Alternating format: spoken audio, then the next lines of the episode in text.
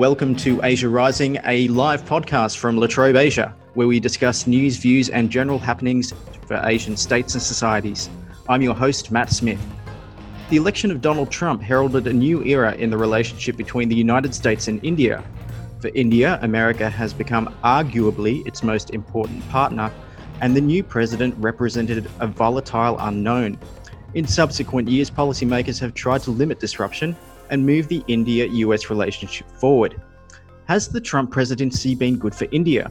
Here to discuss this question is Tanvi Madan, Director of the India Project at the Brookings Institution in Washington, D.C. Thank you for joining me, Tanvi. It's good to be on the show, Matt. So, I thought we might uh, begin with the beginning of the Trump presidency and what that meant for India. So, if you could begin by casting your mind back uh, to the results of the 2016 American election, how would you describe the initial reaction of India to the Trump victory? And from an Indian standpoint, has it been the desired outcome from that election? So, what was interesting is November 8th, 2016 was a very memorable day in India for two reasons. Uh, one is the same as the one uh, uh, which was world over. There was surprise at Donald Trump's uh, election. Um, and the U.S. is a country that matters a lot to the to India for a number of reasons, strategic, economic, others, and so they watched this uh, this uh, election here very carefully. But the other, of course, was what was happening at home in India, which was um, currency was being demonetized, and it was announced uh, on the same day. And so this combination of events, I, I suspect, will make that a historic day um, in uh, India uh, from India's perspective, and particularly in U.S.-India relations uh, from at least these two perspectives. And that, of course, had uh, de- even demonetization had an impact on Indian economic um, uh, growth over the next uh, few years uh, and the landscape there. It wasn't. It wasn't the expected result that India thought in terms of the U.S. election. What they had expected was that Hillary Clinton would win. She mm. was very much a known quantity, had visited India multiple times, was thought to be a friend of India, so to speak, or at least familiar with it, and was was taught that she's thought of as a pragmatic uh, politician uh, and that would work well uh, with allies and partners, etc. And so I think there was there was some sense, and uh, there had been kind of contact with her team. A lot of her uh, her the kind of people that had people had assumed would that would be part of her cabinet were familiar faces in India. And so I think there was certain comfort level, but you know, they found that uh, Donald Trump had won.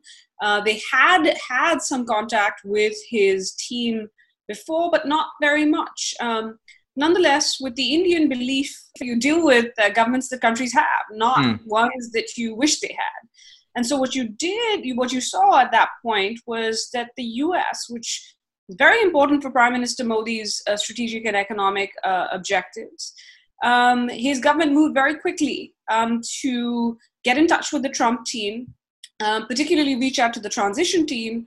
Um, got Modi on the phone with then President elect Trump uh, very quickly within the first 24 hours, if I remember correctly.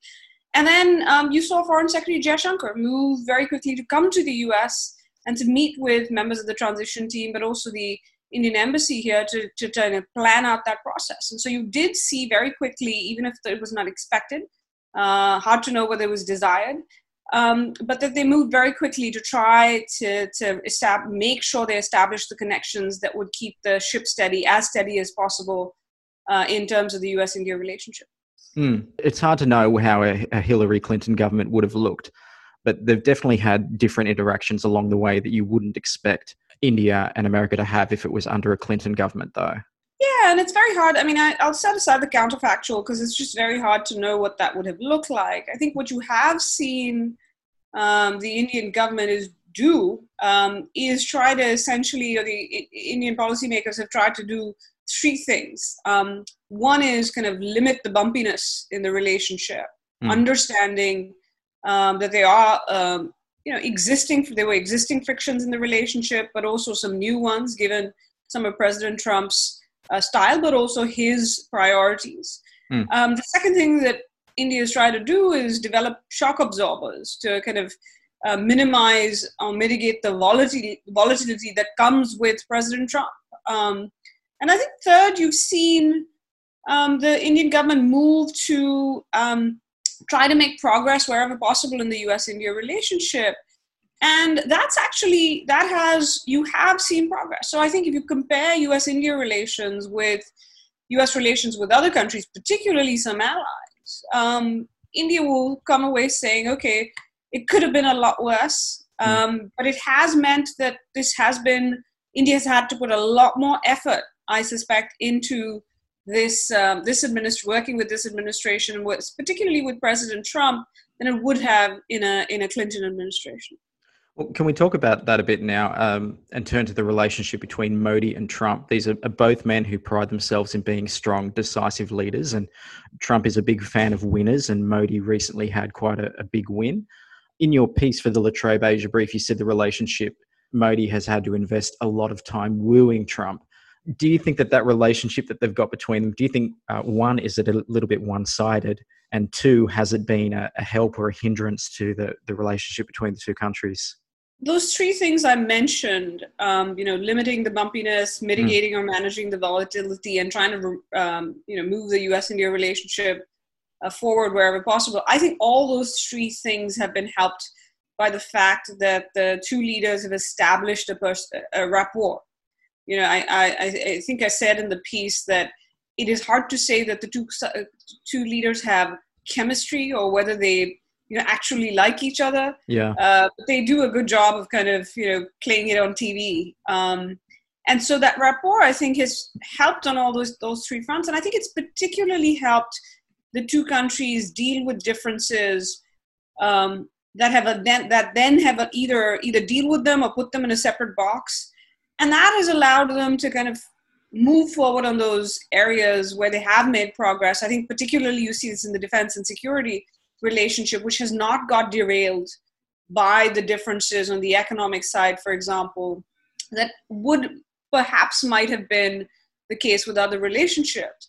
Now, having said that, even as I think that personal rapport has helped, it has not prevented um, certain frictions um, and those differences from kind of they haven't disappeared because of mm. the, that personal rapport and so you have seen i think this is where i'd highlight uh, the area where I, I, think you've seen most of the friction which is on the economic side. Um, you know, india has been on the receiving end of tariffs. It's lost certain trade benefits.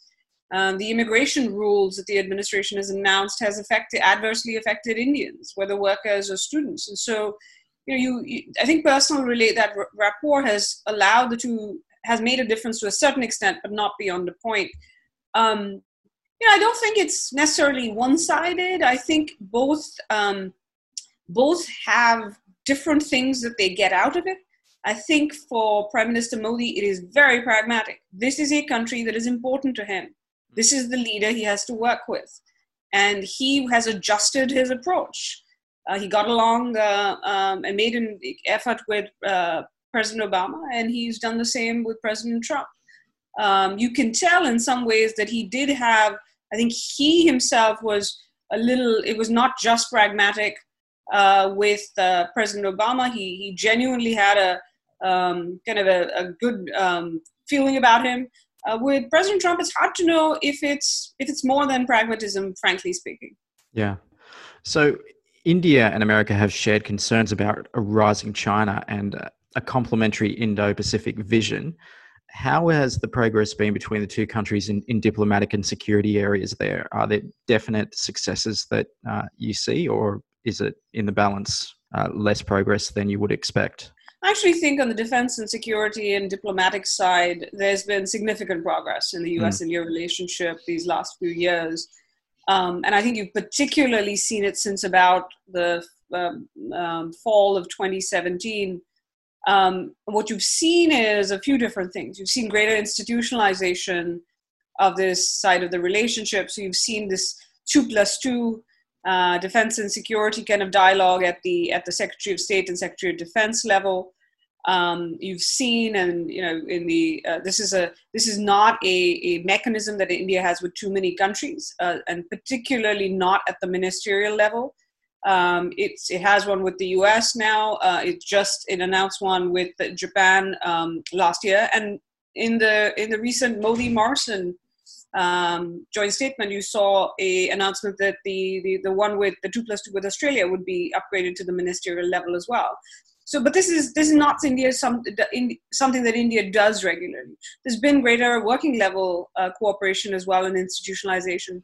Second, you've seen India sign a number of these defense foundational agreements that it had been the U.S. had been tearing its hair out uh, mm. over trying to get India to sign for years, if not kind of decades. Um, and what these what these agreements have done is allowed greater military interoperability, but also intelligence sharing.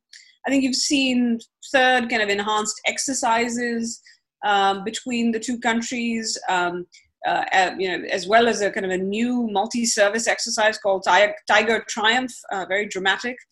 Um, and then I think very interestingly, and I think this has been kind of uh, um, uh, perhaps more accelerated than you've seen in previous administrations. You've seen India now become willing to work much more vigorously with the US in conjunction with other partners. So, whether that's upgrading the US India Japan trilateral, reviving the quadrilateral, mm. uh, that of course includes uh, uh, Australia and Japan. Um, but you've also seen kind of now in this in this COVID era, you saw at the Deputy Secretary of State level kind of this phone call that was essentially a quad plus regular phone call with uh, not just the quad but um, South Korea, New Zealand, and Vietnam. Um, you've seen India and the US to, together do jo- a joint sale with Japan and Philippines through the South China Sea. You've seen the US now, India willing to accept the US as an observer mm. uh, in AusIndex, the Australia India naval exercise. And they've been, the Japanese have joined some US India ones. Um, I think a couple of other places, I'd, uh, or one other space I'd say where there has been progress in this defense and security space has been the US assistance during uh, to, to, India during crises. You saw this in 2017 uh, with the Doklam crisis at the Bhutan China India tri- junction. Um, and you saw it during uh, the crisis with Pakistan uh, in uh, February last year, in uh, February 2019, where, and I think you're seeing it again now um, in the course of this India China crisis, where you're seeing diplomatic support, behind the scenes help. We haven't seen this yet uh, in the current context, but in previous crises, we've seen the US and India work together uh, in international organizations to coordinate their, their stance there. I will say though, there has been all this progress. That does not mean that in this uh, strategic on the strategic side there haven't been differences. There have. Mm. Um, India hasn't been thrilled about the U.S. drawdown from Afghanistan or the related Pakistan-U.S. bonhomie that has come with it. Um, and India has been kind of adversely affected by U.S. sanctions on Iran and Venezuela. So there's this sense that you know the U.S. and especially the Trump administration does weaponize interdependence, and so hmm. that's had uh, a negative effect. Yeah, yeah. So Trump has offered to mediate in both the uh, the Kashmir situation and in the India-China border disputes. Uh, do you think his presence would be a, a, help or a hindrance in those proceedings? So I think this is something that India would probably feel, whether it was you know a, a President Trump or President Clinton or any president, they mm. don't like mediation in bilateral disputes. Uh, this goes back to kind of India's, uh, uh, uh you know, taking um, Kashmir to the United Nations in the in the late 40s, and they've regretted it ever since. Um, and they just don't. They think bilateral issues should be sorted out bilaterally. And so I think you saw uh, that the Indians much more diplomatically and the Chinese much more bluntly essentially turned down uh, this mediation. So I think it's it's not about Kashmir or the current uh, current uh, uh, situation. It's just not something India India likes um, third parties to do. That was a very diplomatic answer on your part. Uh, may I remind the audience uh, that there's a, a, Q&A function down the bottom of the Zoom chat thing there. If you have any questions, we'll be throwing to questions soon, so pop them in there. if I like them and they meet my vigorous selection criteria, I will um, offer you to flick your microphone on and you can ask it in person if you like. Uh, so make sure you get your questions in there. Uh, Tanvi, if we can turn now to uh, Trump's visit to India in February 2020, uh, we've seen images of Indians lining the street and filling the arena to hear him and Modi speak. How important is this kind of support to Trump? And is the reception he got there reflected uh, in the Indian diaspora in the United States? I mean, it's interesting. One thing we do know about President Trump is he loves crowds, and Modi delivered those crowds for him. I mean, this is part of the way uh, part of the one of the ways that India has really had to change its approach uh, to suit and adapt to President Trump's style and his preferences. Um, essentially, what Modi did is they've given, and this would not have been done um, in uh, in the last few administrations. They've given uh, an American president a platform, whether it was in in in Gujarat when Trump went to went to India, or in Texas last year um, when uh, when when Modi was in in um, Houston. Um, and these have been platforms that they have kind of known that the it was more than likely that his campaign, the Trump campaign, would use politically as they have. And usually India tries to stay far away from anything that would even seem political. And in one case, I mean, this is another place, you know, India has had to change its style in during kind of the uh, Namaste Trump rally in Ahmedabad, um, he praised in his speech he praised Pakistan. Hmm. With any other president, if any other American president had on Indian soil, uh, you know, praised Pakistan in that way and said, you know, India and Pakistan should work together, you'd have seen some amount of backlash. So I think you know it is it is one way this kind of big crowd. Um, it was specifically done for President Trump now, of course, the question is will it have to be offered to every American president? Um, I think, in terms of the Indian community in the US, it's quite diverse. Um, you have seen um, some support uh, for President uh, Trump um, from some Indian Americans. He's definitely trying to increase it. His uh, his campaign is trying to target um, some of the ads to Indian American groups, etc. Um, and he's trying to increase it, whether it's in terms of votes. There's just not that many Indian Americans to make a difference in most states, but um, particularly in swing states, I think he'd like votes. But more broadly, he'd like um, um, campaign finance uh, funding from them, um, and so you have seen him his campaign uh, target them. Having said that, Indian American voters have, like by a significant majority, tended to vote Democratic in recent elections. They were highly supportive of Hillary Clinton. Um, and so, you know, you they, they don't tend to vote Republican, let alone necessarily for Trump. He's trying to increase that number, but I'm not sure there will be uh, necessarily a massive uh, swing towards him. But that will be one thing, frankly, I will be watching for. Did, did all this make a difference? Um, as even Trump highlighted when he was in Texas with on, in, at the rally with Modi, the people in that crowd were not there for Trump; they were there for Modi.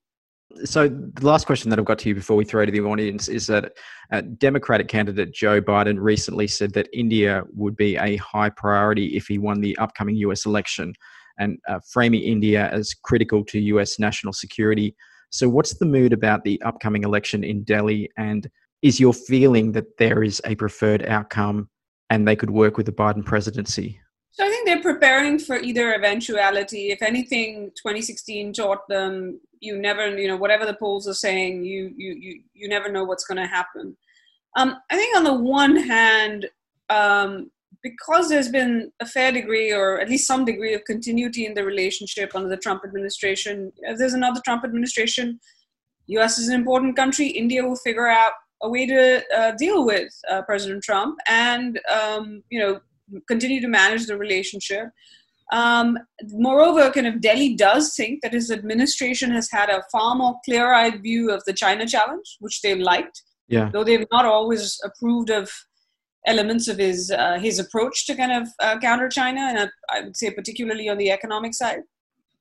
And I think you've seen them think to some extent that even in the case of Pakistan, the Trump administration, despite this recent bonhomie, has actually, you know, pressed Pakistan on certain issues, whether it's terrorism financing and others, and have gone been willing to go further in criticizing them as well. Um, and so overall, you know, the Trump administration, if there was another Trump administration, on the one hand, they wouldn't necessarily uh, mind that. Having said that, they do, the Trump administration has been very volatile for the US India relationship, perhaps not as volatile as some of the others. It's also for Delhi been a very high maintenance relationship.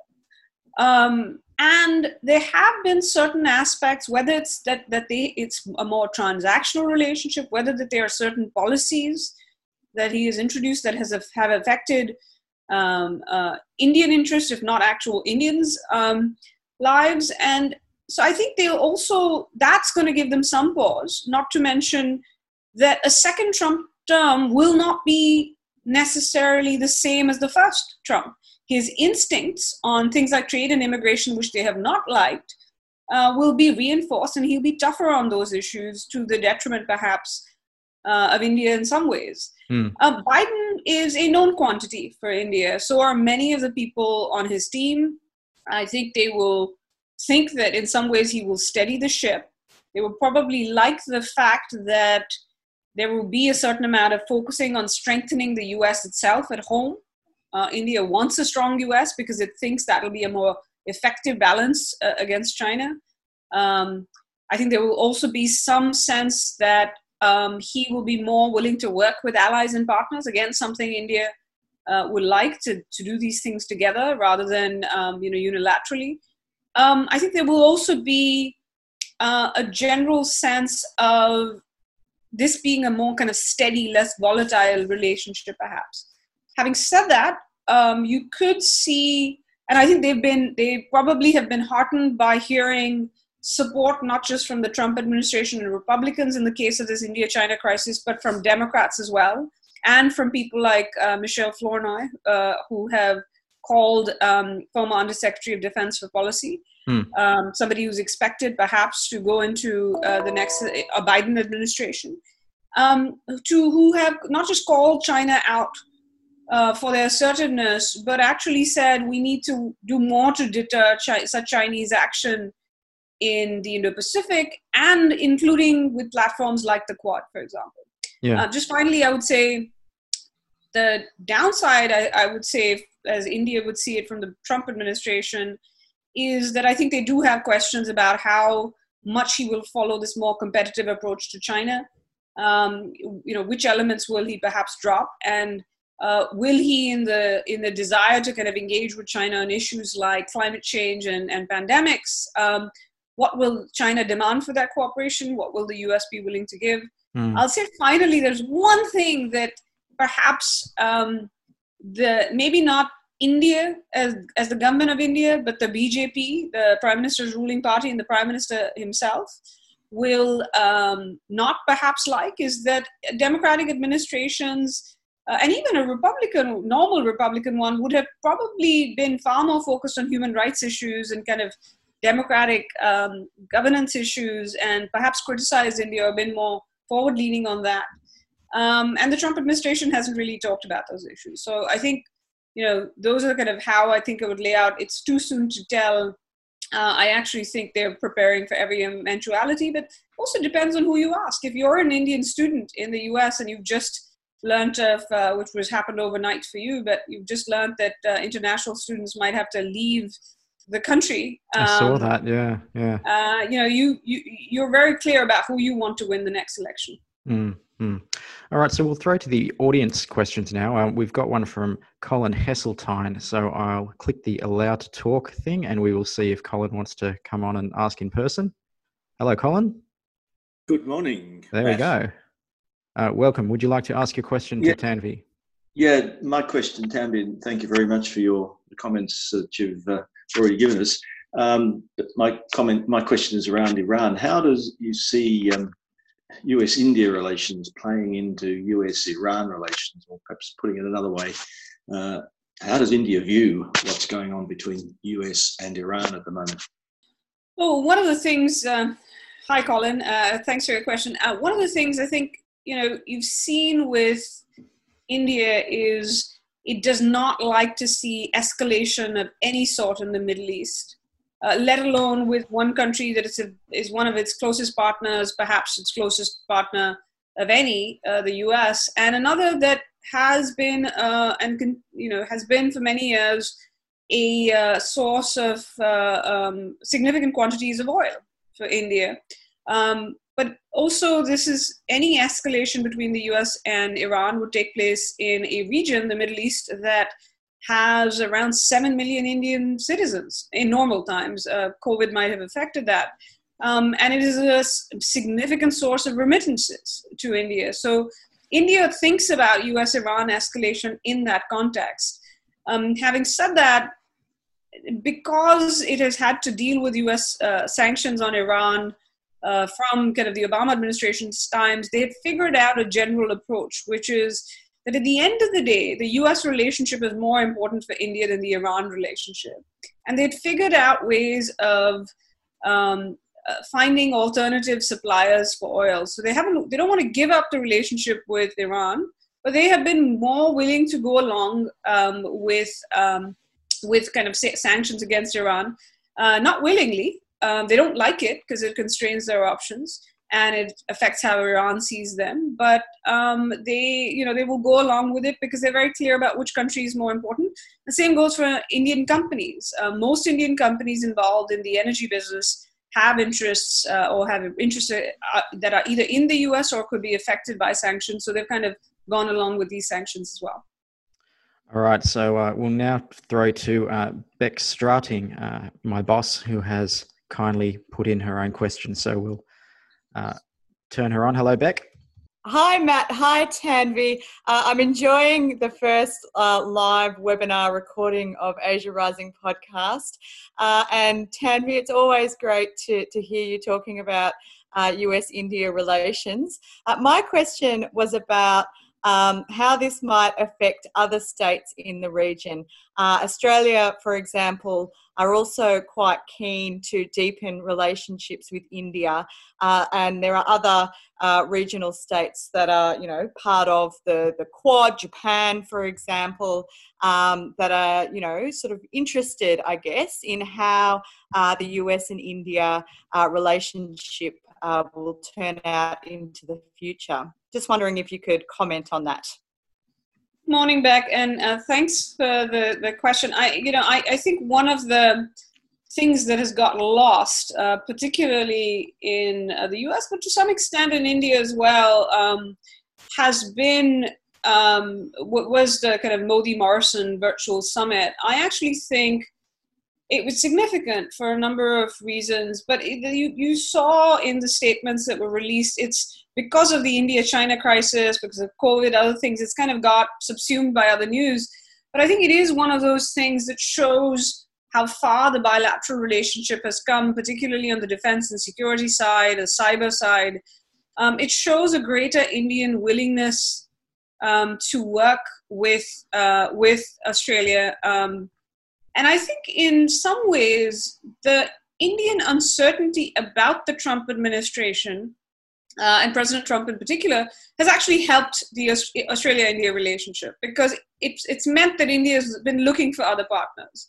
And I think it, it has coincided with a, with a different, uh, kind of more, uh, a tougher view, um, if, if I can put it that way, um, of Australia about China. And I think there's been more convergence of that as well. So I think one of the things that the US India relationship has done, I think in some ways, the US has encouraged this development. The Trump administration has encouraged this development. I think it's it was uh, instrumental in getting in, get, getting India to agree to revive the Quad. I remember in early uh, early 2017 there was a lot of reluctance uh, when uh, Admiral Harris, I think it was, in New Delhi broached the subject of uh, publicly of reviving the quad, and there's a lot of pushback. Uh, but you saw within the course of the year, partly because of China's actions, but I think the US, also the Trump administration, making it a point to try to kind of facilitate this relationship. Um, so I think you know, as uh, if you see whoever the next administration is, the fact that some of these developments that have taken place, we're not going to start from where we were in 2017, January 2017 I think you'd even see, and this is why it was interesting to see Michelle Flournoy, and you've seen a number of others talk about building on things like the Quad. Um, and so I don't see these, I see these relationships only uh, deepening as long as both sides continue to think that there's enough convergence, um, especially the, the Australia India. I also think it's actually been healthy. For um, I've, I've always believed this. Yes, the Quad is important uh, but I think it's been really important for India and Australia to directly establish that relationship and deepen it. Also, working with uh, the on the Australia, India, Japan trilateral or the Australia, India, Indonesia one, and I suspect because there will be continuing calls, no matter who is in the uh, White House next year, continuing calls in the US for burden sharing because of economic pressures here. They will welcome these kind of initiatives. Um, and I think we're, we're in an era where um, Ely Ratner and um, uh, had a co-authored piece the other day with uh, Richard Fontaine on issue-based coalitions. This is something India has talked about for a long time, and I suspect you will find um, that there will be a number of issue-based coalitions that India will be willing to join, and will often be uh, willing to join the uh, ones that Australia and Japan and others are, are, part of. So I think you will see democracies, particularly ones that have concerns about China, uh, willing to work on these coalitions together. All right. Do you have time for one more question, Tanvi, uh, before sure, we, we wrap it up? Okay. I will um, flick on Alistair. Uh, hello, Alistair. You are permitted to talk. Good morning, and thank you for your uh, excellent presentation. I was wondering if I could get a comment in relating to trade and FDI. I was just more concerned looking at the recent actions by the Indian government, which tend to suggest it's clearly opening up in terms of foreign direct investment with ongoing reforms to liberalize various industries. But other actions suggest, from a trade perspective, whether it's more protectionist, nationalistic bent, the India resilience or make, uh, make it India suggests it's not as much open for trading with other countries. So, if I could get your thoughts on that.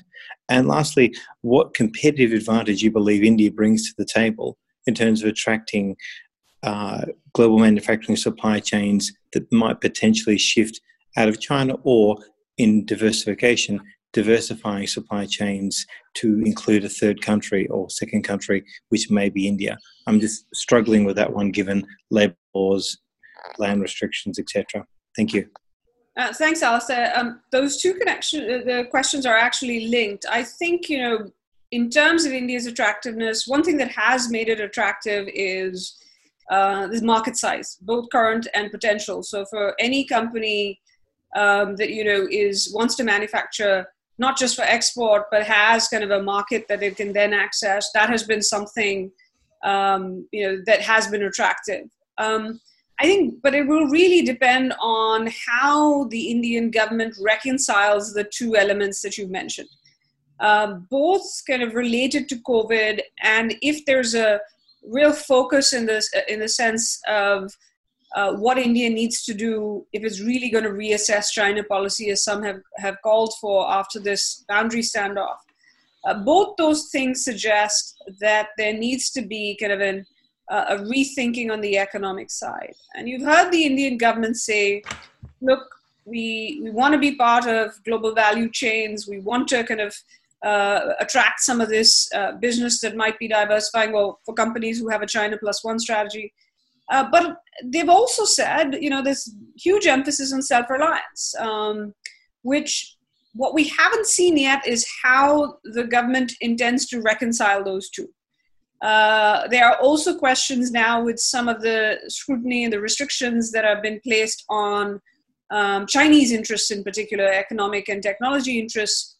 These have very much been targeted at China, but one question uh, is will this end up being take on a broader kind of protectionist uh, bent? Uh, so far, that's not been the case. What they've on that they've said look this is at least they, they don't say it in their government notifications they've said this is about china this is not about we welcome other foreign companies. But i think this is going to be the toughest thing and it will have a implication. I think uh, for somebody like me it's incredibly important because without that kind of economic growth the rest of the stuff goes away including building mil- military capabilities ability to play a, a bigger role. So i think it's a crucial question and it's something i'm going to be watching how do you reconcile those two? And does India really have a rethink, particularly on its trade policy? Uh, that doesn't necessarily mean RCEP. I think RCEP India has serious concerns about because they see it as a largely an FTA with China, and in this climate, that's going to be hard unless China makes the concessions India has asked for. Uh, but I do think they will. You know, there's it's a debate within the government, and you saw the debate in the speeches, um, and so we'll have to see how it plays out. I think some of it will depend on how uh, you know the implication the impact that coronavirus has on both the health side and the economic side over the next uh, few months but it's it's uh, it is it is hard to reconcile but uh, india will have to kind of figure out a way out of it if it does want to be part of this kind of global story as as uh, as countries look for alternatives because otherwise countries like Vietnam and Bangladesh are benefiting in some ways more. All right, uh, we might leave it there. Uh, thank you very much, everyone, for your questions and for your attendance today. Uh, if you like this event, uh, we've got one on next week, uh, 6 p.m. AEST, on uh, Trump and the Asian region in general. That's with Professor Nick Bisley, the Dean of Humanities and Social Sciences at La Trobe University. the following week, we were with Natasha Kassam from the Lowy Institute at 6 p.m. AEST. That's on Tuesday, the 21st, I believe, and that will be on uh, Trump and Taiwan and whether he's a, um, a help or a wild card. Uh, so thanks very much for your time today, Tanvi. Uh, thanks so much, Matt. It was really good to be on the show and to do the piece for La Trobe Asia. Yeah, it was great. Uh, thank you very much for um, for all your contributions. And uh, you can follow Tanvi on Twitter. She's at Tanvi underscore Madan, I believe. Yes. And uh, we are at La Trobe Asia. So I'm Matt Smith, and thanks for listening today.